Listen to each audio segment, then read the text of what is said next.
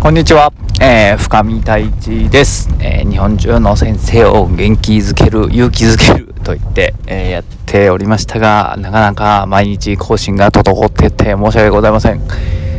え久しぶりの、えラジオでございます。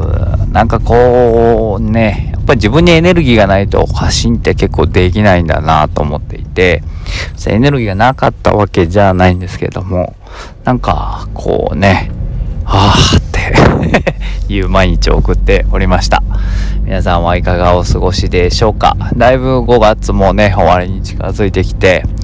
えー、いろんなことが見えてきたんじゃないのかなっていう感じかな。でもやっぱ twitter ではね1年目2年目の先生が結構ヒーヒー言ってんなと思いながら見ておりました。そりゃねやっぱり1年目ですからうまくいかなくて当然です。でもなんかまあ早く帰れる日は早く帰ってほしいなと思うしまあ先輩がねいろいろこう例えば一緒に組んでるベテランの先生が10時までいますみたいな人だとなかなかこう帰りにくいのもわかるんですけどでも週にね1回2回は、うん、もう例えば今日は6時に帰りますとか申し訳ないです今日はこれがあるのでみたいな感じで、えー、帰るっていうのも大事なんじゃないのかなっていうふうに思っております。なんかこう無理してメンタルをやられてしまっては何の意味もないので是非あのそんな日を定時退勤日というか作っていけるといいんじゃないのかなっていうふうに僕は思っております、えー、なかなかね気まずいのもとてもわかるしなんかこうね先輩が残ってるのに私なんかが帰っていいのかなって思うこともよくわかるんですけれどもでもなんか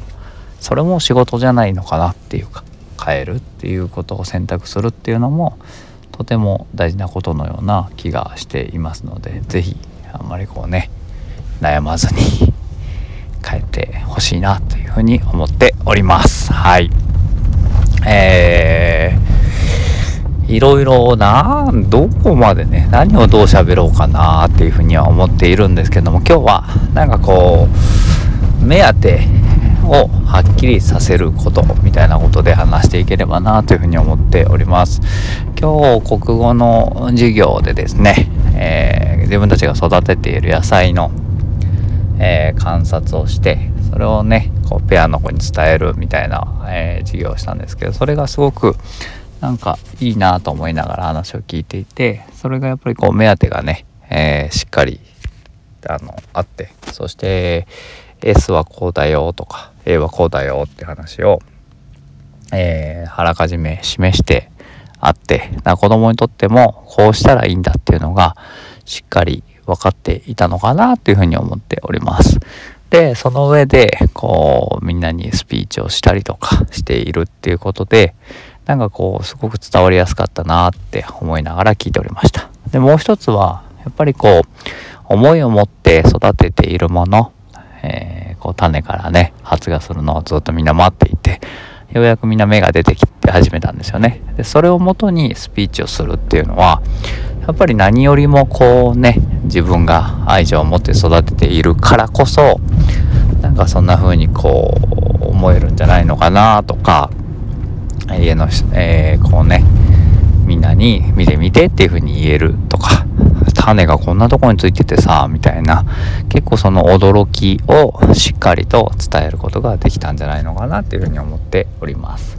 だから2つですね。1つ目はしっかりとした今日こんなことをしようという目当てをはっきりとすること。でもう1つはこう何て言うのかな。いきなりスピーチをしようって言って別に興味のないことを話せって言われても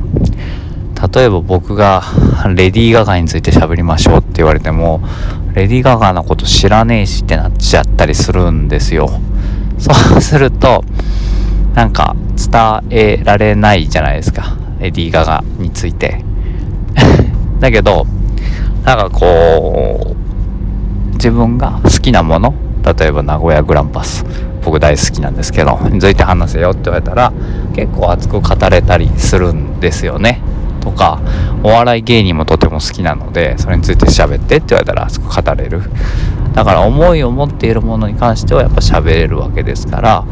と同じように子供たちもなんかその喋ってって言われたことに対して思いを持てているかどうかっていうことが大事なんじゃないのかなっていうふうに思っております。はい。ということで今日は、えー、そんな話をしてみました。まあぼちぼちね。えー、ちょっとずつあのー、この発信もね久しぶりにしましたけれども聞いていただけるとありがたいなというふうに思っておりますということで、えー、See you next time! バイバーイ